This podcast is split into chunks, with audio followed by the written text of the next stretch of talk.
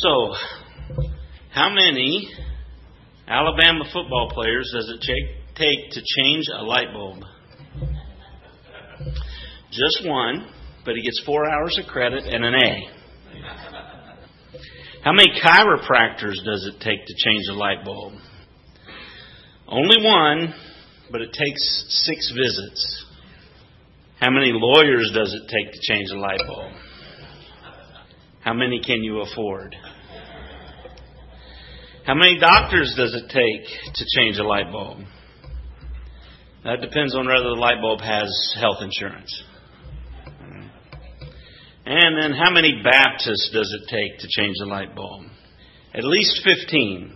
One to change the light bulb, three committees to approve the change and decide who brings the potato salad. Okay? So now on to a more serious note as we uh, look in the book of Titus, chapter 1, verse 5. How many elders does it take to oversee a church? That's kind of the question that we have before us this morning. Oh, hey, the microphone is working. Very good. How many elders does it take to oversee a church? Now, we're just going to look at verse 5 today, and we're going to use that as a launching point. Uh, you know that I like expository preaching, and we typically go book by book and verse by verse, but uh, I believe there's, there's room here for some teaching uh, on uh, an elder and Lord willing, next week we'll begin to look at the qualifications of an elder. But I think this week we kind of need to look at how many elders. Because we read there in Titus 1 5, he says, This is why I left you in Crete, so that you might put what remained into order and appoint elders in every town as I directed you. Paul and Titus had at some point visited the island of Crete. Now they had either planted a church there or came there and found a group of Christians uh, that had gathered together because we do know that Cretians were present at the day of Pentecost. Okay? And that's about all we know about the Christian church in Crete. So Paul either planted a church there or when he got there, they found some Christians that had been uh, at Pentecost and tried, started uh, forming a community.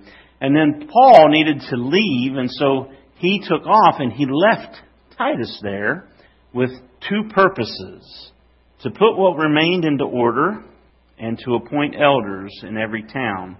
Now, Paul often will introduce, he, he says, I'm going to tell you about A, and then I'm going to tell you about B. And then he'll discuss B, and then he comes back to A. Okay?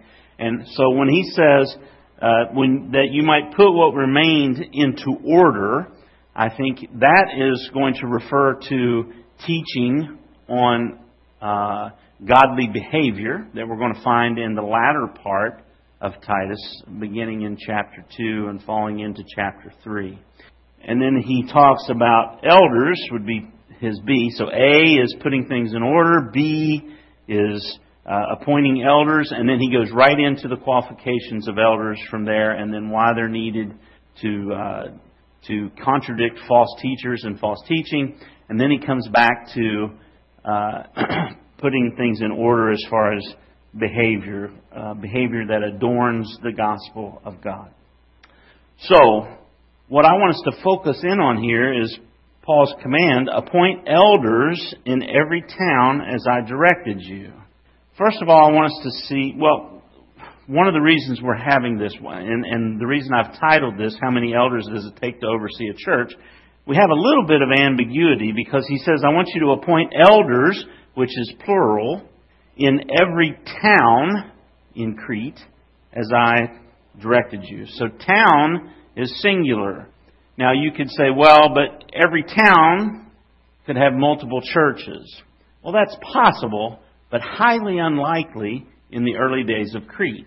And so, so we, we have here what we, what at least at first glance seems to be that there should be multiple elders in a given church in a city. Okay? We'll dig into that a little deeper, but before we do, I just want to talk to you about what is an elder. What is an elder? Is it just an old guy? And of course, we're going to see that it's not. But An elder is God's steward to oversee the faith of God's elect and their growth in holiness.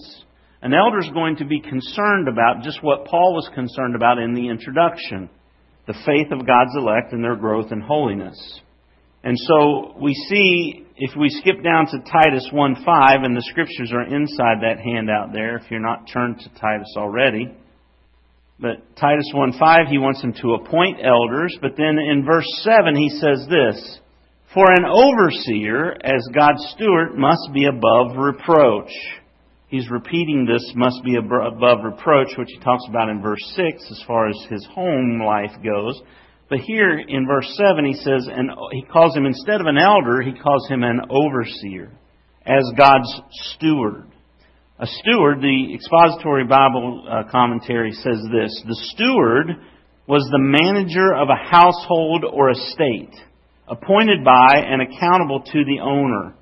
The Christian minister is not merely the servant of the church, he exercises his office under God's authority and is directly accountable to him. So in our modern day society, at least here in the United States of America, we, we've kind of lost this concept of what a steward is. We, we don't typically have someone that's rich enough that they just have somebody that's overseeing the affairs of their house. Uh, we do read in the Bible, though, of Joseph as a slave of Potiphar when he was down in Egypt. He worked his way up to where he was managing Potiphar's whole house, right? And all of his finances and his other servants and things like that. And so that kind of concept is what we have here when Paul uses this word here, God's steward. A steward that is to oversee God's house, God's church in a particular place. So an elder is a steward to oversee the faith of God's elect. He says, an overseer there in verse 7. Uh, the King James would use the term bishop there. It's where we get that term bishop, and uh, we'll talk a little bit about that later. But an overseer is kind of the responsibilities, right? He's to oversee, make sure everything's going on well in the house. Look down to verse Titus verse 9. He must hold firm to the trustworthy word as taught so that he may be able to give instruction in sound doctrine and also to rebuke those who contradict it.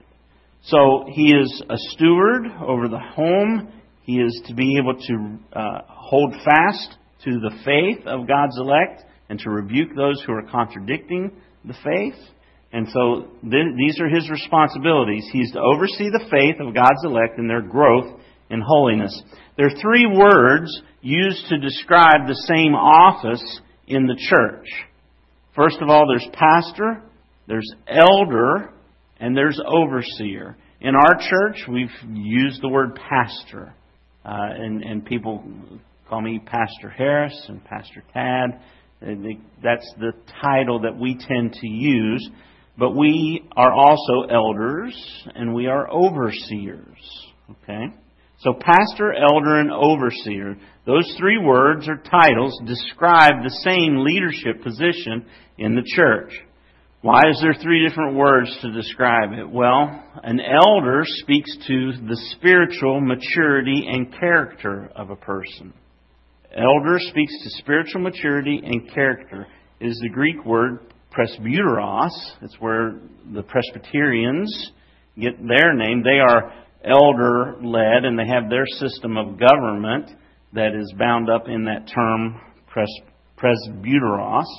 But it speaks here in the Bible to someone who has spiritual maturity and character. Lord willing, we'll talk about the character of a, an elder next week. Then we have this word overseer. Speaks to his responsibility in caring for the members. It's the Greek word episkopos. It's where the Episcopalians get their word. Also used as bishop, and their form of government has bishops over top of the church in addition to their pastors and things like that. This is where there are different disagreements in denominations as to how things are done. But of course, Baptists do it all correctly, right? At least we think we do, and so we uh, we do things the way God has convinced us of.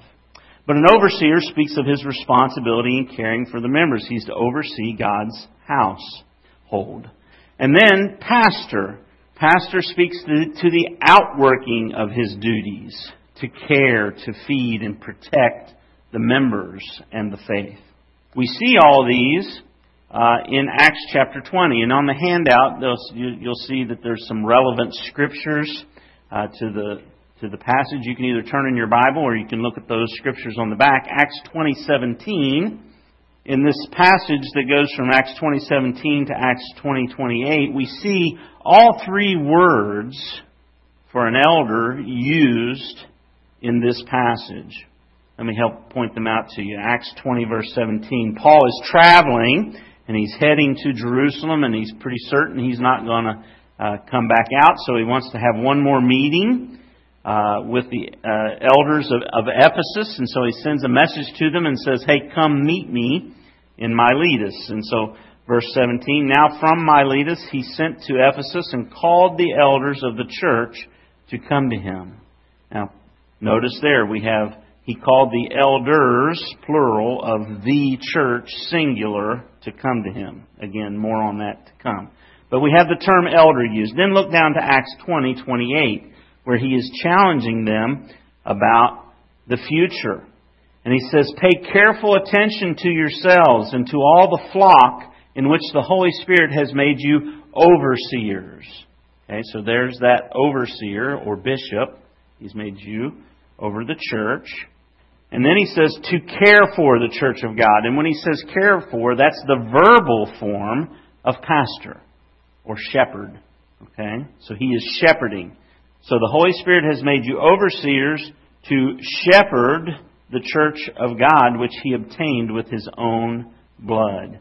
Elder, overseer, pastor. All three terms used of the same office, the same men. So, as God's appointed stewards, elders are to oversee the administration of the gospel in the church.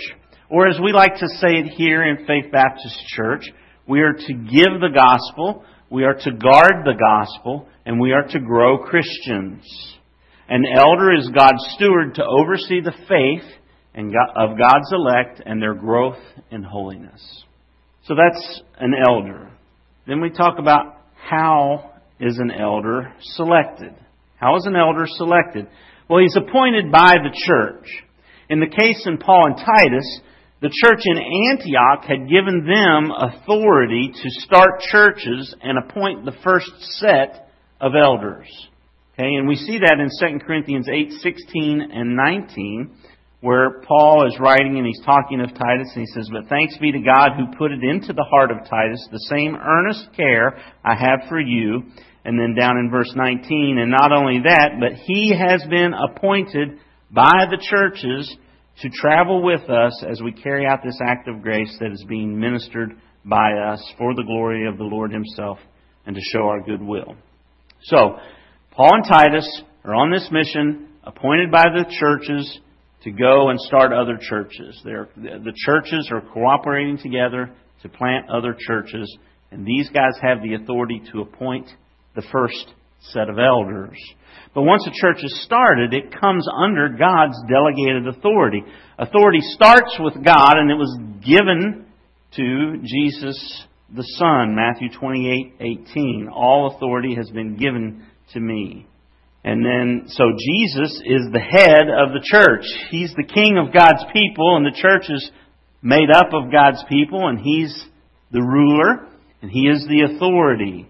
And we see that in Colossians 1.18, if you want to just make a note there. Matthew 28.18, Jesus is given authority, and he is the head of the church, Colossians 1.18. The Spirit, who is part of the Trinity, right, indwells all believers. 1 John 2:18, Ephesians 4:30, and 1 Peter 2:5 and 9. The Spirit indwells all believers. So then believers who covenant together in church membership give the elders authority to lead, feed, and oversee the whole body.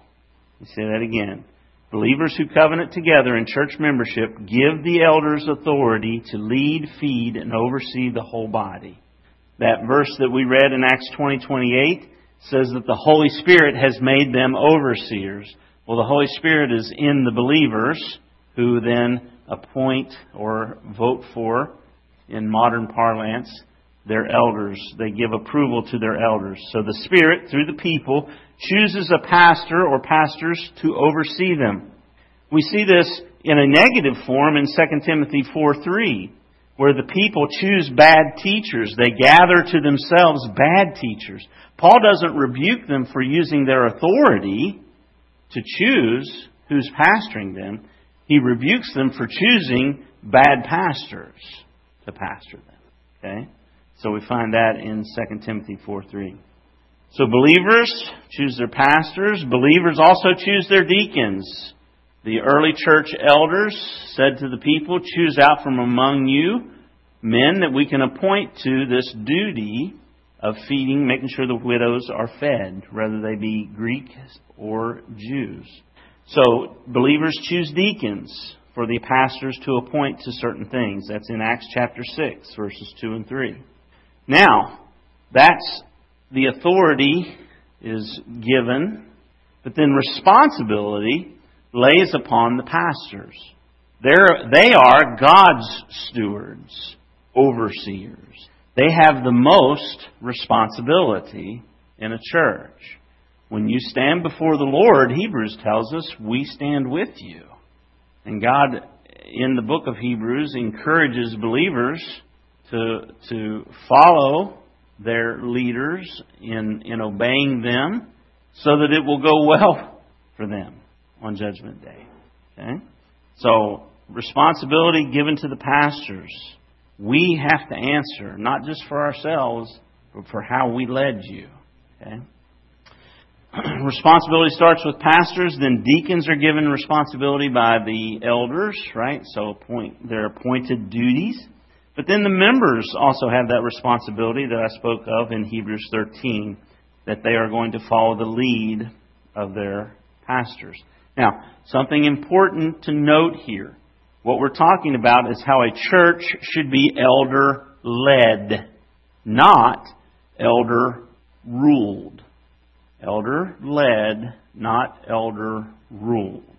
The pastors do not have the authority to make the final decisions in matters of receiving and removing members. Membership is ultimately in the authority of the congregation. You will vote.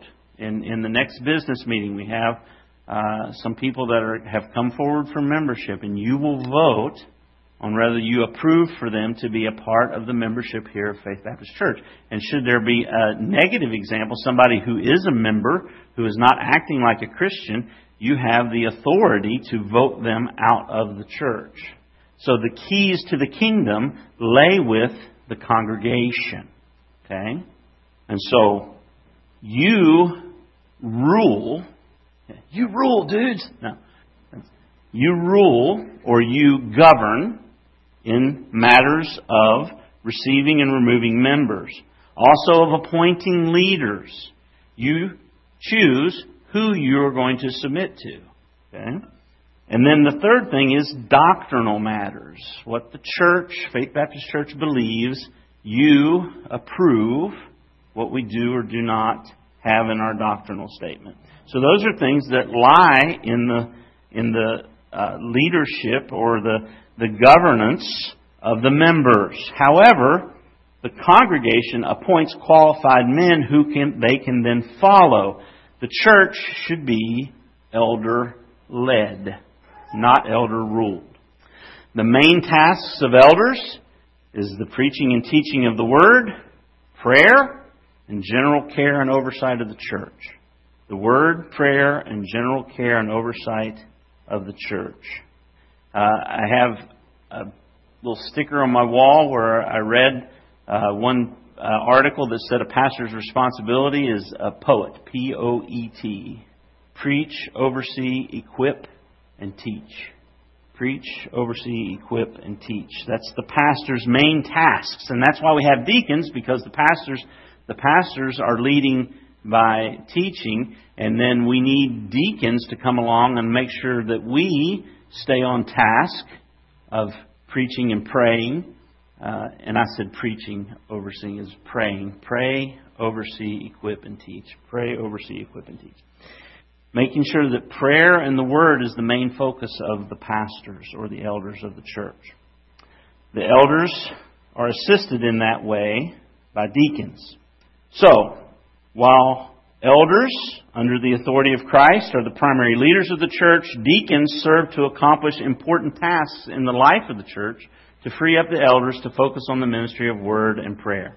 And we won't get into that now, but you can read more about that in Acts 6 and then 1 Timothy 3 8 through 13. Deacons are servants. They assist with the physical needs of the church body, help maintain the unity of the church, and they organize members to facilitate ministry. So, churches then are congregationally governed. Finally, we believe that the church has the final decision in matters pertaining to receiving and removing members, receiving and removing leadership, and what we believe. And when we talk about removing leadership, in Galatians 1, Paul rebukes the church for not removing the elders who were preaching false gospels. And so that's your part of your responsibility. If I get up here spouting stuff that you can work for your salvation or you need to be circumcised in order to follow Christ, these false teachings, you have the responsibility to put me out. Okay? So, while the pastors faithfully seek to lead the church towards the decisions they deem are best in these areas, the final say belongs to the gathered church. The church makes decisions regarding these things during member meetings. So how is an elder selected? Well, the Spirit, through the people, chooses a pastor to oversee them. Now, the question of the morning. How many elders does a church need? How many elders does a church need? Well, there are verses that speak to a plurality of pastors in a given church, and I've listed them there uh, in your uh, handout. If you look at Acts 14, verse 21, because we, we opened by saying in Titus 1.5, possibly some ambiguity there. We want to look at verses that are a little more clear. Acts 14:21 says when they had preached the gospel to that city and had made many disciples they returned to Lystra and to Iconium and to Antioch strengthening the souls of the disciples encouraging them to continue in the faith and saying that through many tribulations we must enter the kingdom of God and when they had appointed elders. Now, is that plural or singular? Plural. When they had appointed elders for them in every church. Now, is every church, would that be plural or singular? That's singular. Every church. If it were plural, it would be the churches. There's that distinction, every church.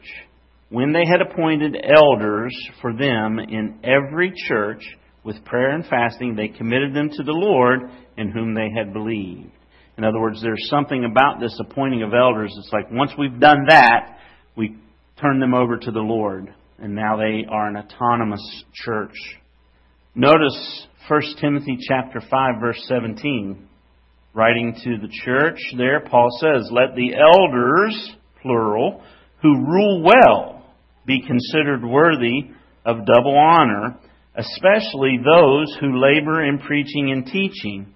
So here we have not only elders plural, but we have some elders who are apparently not laboring in preaching and teaching. Does that make sense?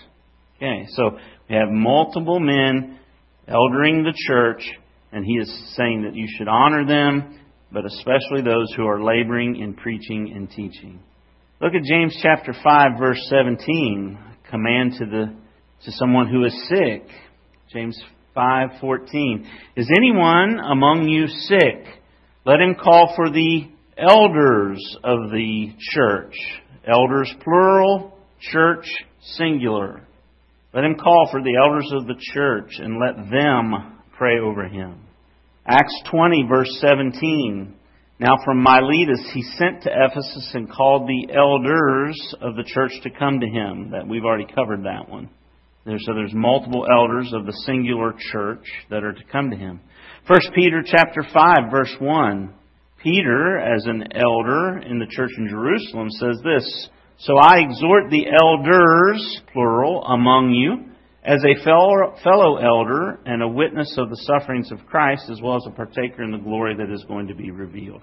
So he is writing to the elders of the church. So these are all verses that speak to a plurality of pastors in a church. So how many pastors should a church have? Turn to Ephesians 4, verse 7 through 13, or I have that on the handout there. Ephesians 4, verses 7 through 13. Paul is talking about how God, uh, when Jesus Christ ascended, He gave gifts to every believer to serve the body of Christ. It says, verse 7, But grace was given to each one of us according to the measure of Christ's gift. Therefore it says, When He ascended on high, He led a host of captives, and He gave gifts to men. Now let's skip down to verse 11. And he gave. So he's given gifts to men, and then it says, and he gave the apostles, the prophets, the evangelists, the shepherds, that's our word pastors in a verbal form, right? The shepherds and teachers.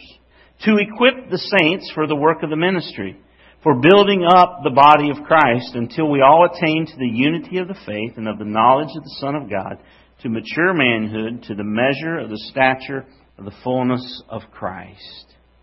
So, you may be sitting there and saying, Boy, Pastor thinks he's God's gift to the church.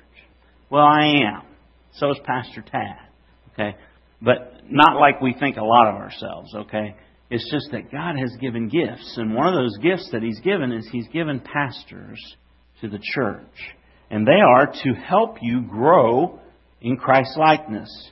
And we talk about salvation as your salvation, your justification, where God declares you righteous, is all of faith, right? For by grace are you saved through faith.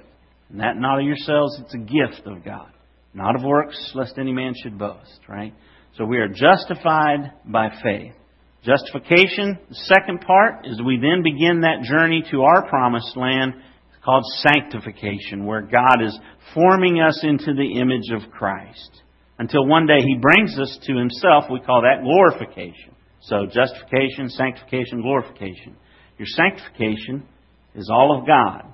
He saved you by grace through faith in Christ alone. Your sanctification, we are told here in this passage, where you are built up in the body of Christ until we attain uh, the unity of the faith and the knowledge of the Son, Son of God, to mature manhood, to where we're measuring up to Christ. Your sanctification is a group project led by elders.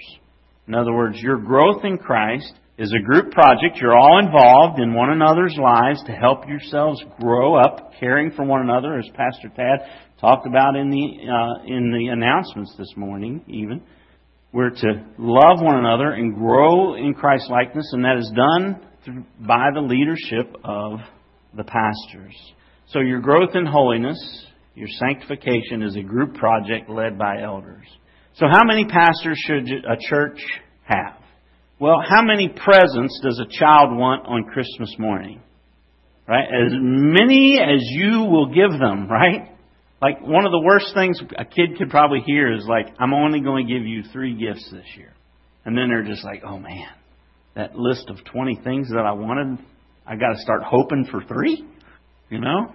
And let's hope it's not socks is one of them because I'm not even asking for those, right? So how many presents does a child want on Christmas morning? As many as they can get. Well, Ephesians 4 here telling us that pastors are gifts. So how many pastors should a church have? Well, as many as God gifts them with. Does that make sense? In other words, as we have qualified pastors come up amongst us, then we bring them in and make them elders. So, as many as God gifts them with. We need at least one, but a plurality is welcome.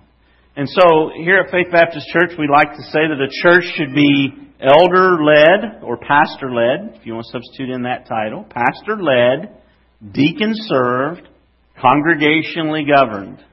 Or, and I think I put this on your handout, put another way, the church should be led by a plurality of elders, served by deacons, and governed by the congregation. So, that's kind of the church. And, and, and to be a part of the church, you have to be born again. And so, like, if you're here visiting with us today and you're not sure that you're saved, I would just say, look, we're talking, you need justified.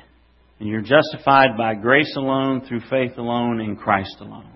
Repent of your sins and call out to God and ask Him to save you because of what Christ did on your behalf, dying on the cross for your sins, resurrecting to give you life everlasting. Place your faith in Him and follow Him with your life. Do that this morning. Don't delay. Okay? Now, for those who are saved, and maybe you're not a member of a church, I would say that you need to submit yourself to a church in membership. You need to have your sanctification overseen by a group of people led by elders. As I said before, your sanctification is a group project led by elders. There are no Lone Ranger Christians. Like when somebody says, well, my time, you know, me and God get alone when I go out hunting or I go out into nature and da da da da da. I worship God there. Well, you can worship God anywhere you're at, but your sanctification happens as a part of a church. There's no New Testament uh, Christians that are lone rangers. Uh, or, or there used to be a DC character called OMAC, One Man Army Corps right? There's no one man army corps of Christians. There's, for bring it a little bit modern, at least for my age, you know, there's no Rambos, right? Just out here doing it on their own. You need one another. You need one another, and you need to be covenanted together in a church that's led by pastors. So if you've not joined a church, I would encourage you to do that. We have uh, you can scan that little QR code and go to the membership uh, section and fill that out online as far as if you want to be a member. Or we have sheets on the table as you pass out in the hallway. There's uh, as you pass by them in the hallway. Please don't pass out in the hallway. If you're going to pass out, please do it in the parking lot. No, I just so there are membership forms that you can fill out and turn in in the hallway as you go out. Now, to conclude the message, there's some advantages of a plurality of elders, okay? Number one, it balances pastoral weaknesses. Okay? It balances pastoral weaknesses. The, the greatest shepherd was the Lord Jesus Christ, who also came to serve. It's interesting that Jesus Christ replaces himself with two offices, pastor and deacon, right? And so even then with pastors, there's just, I have blind spots. Pastor Tad has blind spots. Hopefully we complement one another, right? So there's this helpfulness. It balances out pastoral weaknesses. it diffuses congregational criticism. What does that mean? Well, you're blaming them, not him. Okay? If there's a disagreement with what's the, the leadership pattern of the church, then it's them. It's, it's not just one guy that's making the decision. It adds pastoral wisdom because you're getting input from a multitude of men. One that I think is very important and, and really hit me probably, I don't know, probably about 10 years ago. A, a plurality of elders indigenizes leadership. What does indigenizes leadership? It makes it local. It localizes leadership. uh, Faith Baptist Church called me to be their pastor 16 years ago. And I remember I met with another pastor in the area, and he told me, he said, David, you need to stick with it. He said, been a lot of pastors come to the valley, but there's not been many that stayed. He said, people, people want to know that you're from the valley, that you care about the valley, that you're a part of the valley. And so when somebody comes in from outside, there's just some trust building that has to go on. It's like, are, are they going to even like it here? Like, are they willing to have breakfast tacos from a gas station? Right? That are just amazing? I mean, you know, there's just, there's just a lot, right? I mean, and, and so, so there's a localization. When we rise, when we raise up elders among us, the church becomes localized. So that, Lord willing, if something should happen to me, the, the group of men that's remaining will either have someone that can step into the preaching and teaching role, or they'll know what to look for if they are going to bring somebody in from the outside. Because that's one thing that began to trouble me 10 years ago. It's like, boy, we've, we've made a lot of changes here at Faith Baptist Church. We've grown in a lot of ways. Uh, in, in, and I'd hate to just, something happen to me and then some other guy come in and he just undoes all the changes and all the good things that we've seen happen here. And that began to concern me and trouble me. And that's when, that's when God began to say, hey, well, you know, I've kind of got a solution for that if you just read your Bible. Right? And it's a plurality of elders that come along and they help you lead the church and they help you grow the church. And then once once you pass away, there's a succession plan already built in, right? They know what to look for in a pastor. So it indigenizes leadership. It also enables corrective discipline. It enables corrective discipline. I remember it's uh, probably pre-pandemic now, but I was teaching from that passage in Galatians where Paul rebukes the church for not removing the pastor that was teaching a false gospel. And I remember one of our winter Texans coming to me and saying, Pastor David, I understand what you're saying here, and I understand what the Bible says, but that's just not going to happen. People aren't going to go against their pastor. Well, that's unhealthy. If, it's, if the gospel's at stake, right? Like you're called to follow, but not into false teaching part of our job as Christians is to guard the gospel. So, when you have a multitude of elders, though, the elders can help correct the guy that's going off. If it's just me, I mean, just to let you in on a little secret, I think I'm always right. I'm not always right, but I always think I am, right? And, and so I need other people to come in and say, hey, you know, you this is you're kind of going wacko here. This is not good, right? There's corrective discipleship that can occur. And then it prepares more hands to work for the harvest. You know, this valley keeps growing, but I don't see a whole lot of churches being started. And so, as, if as Faith Baptist grows and we raise up elders among us, it may be that we say, hey, you know what? This area needs a church. And, and it's like, hey, we've got an elder who's ready, and we've got some people that are willing to go to this area, and we'll just start a new church with that little group of people. Right? It's similar to what Emmaus Church is doing. They're taking a group of people from their church, and they're taking two elders from their church, and they're sending them out into Georgetown. It's a great plan. Okay, so how many elders does it take to oversee a church? As many as God gives to it.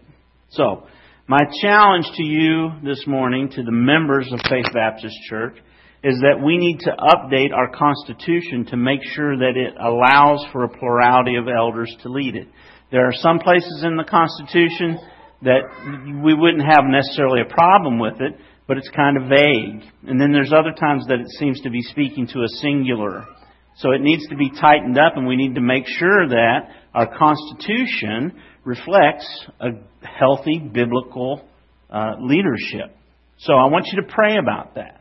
I'm not saying we're changing it today, and I'm not saying I don't. I don't have a document prepared that says, "Hey." No, we need to pray and decide: Are we going to update this? And then we can vote on that, and then we can appoint some people to oversee that process of updating that Constitution, and then we'll vote on the updates. Okay? Because we are congregationally governed. The congregation chooses when we make changes like this.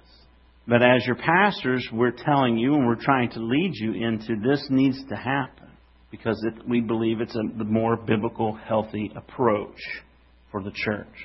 If you have questions or concerns, please don't hesitate to ask. Ask us. We, we're more than willing to meet with you and answer your questions and concerns. And, and look, we could be wrong. Okay? So if you have concerns about that, come talk to us. We're your elders, right? We can help you with that. Don't don't don't come up with five reasons why, you know, and go out and visit discernment blogs. Why shouldn't you have? this, you know, and then and then start spreading that stuff amongst yourself. Now you're causing division, and that's a problem that will have to be dealt with, right? So let's be unified and let's work towards unity. So again, if you have questions or concerns, come and ask me, come and ask Pastor Tad, and let's be in prayer about this as a church. With that, let's close in prayer. Heavenly Father, Lord, we thank you for the Lord Jesus Christ and His rule over His churches. And Father, we pray that you will give us guidance as Faith Baptist Church as we consider updating our Constitution to uh, what the elders here believe would be a more uh, biblically grounded model to follow. And Lord, a model that is not unknown to Baptists. In fact, the first Baptist churches were set up this way. And so, Father, give wisdom, give guidance, give us direction, and may you be glorified in your church, and especially here at Faith Baptist Church. And we ask it in Jesus' name. Amen.